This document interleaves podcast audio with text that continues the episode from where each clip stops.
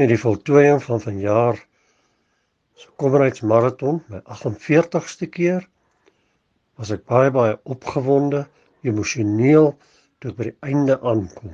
Toe ek die eindpunt bereik het, daar waar verskeie Kommerheidsorganiseerders my verwelkom het by die eindpunt, het ek meer emosioneel geraak en ek sien uit na 2024. Kilometer groete, Louis.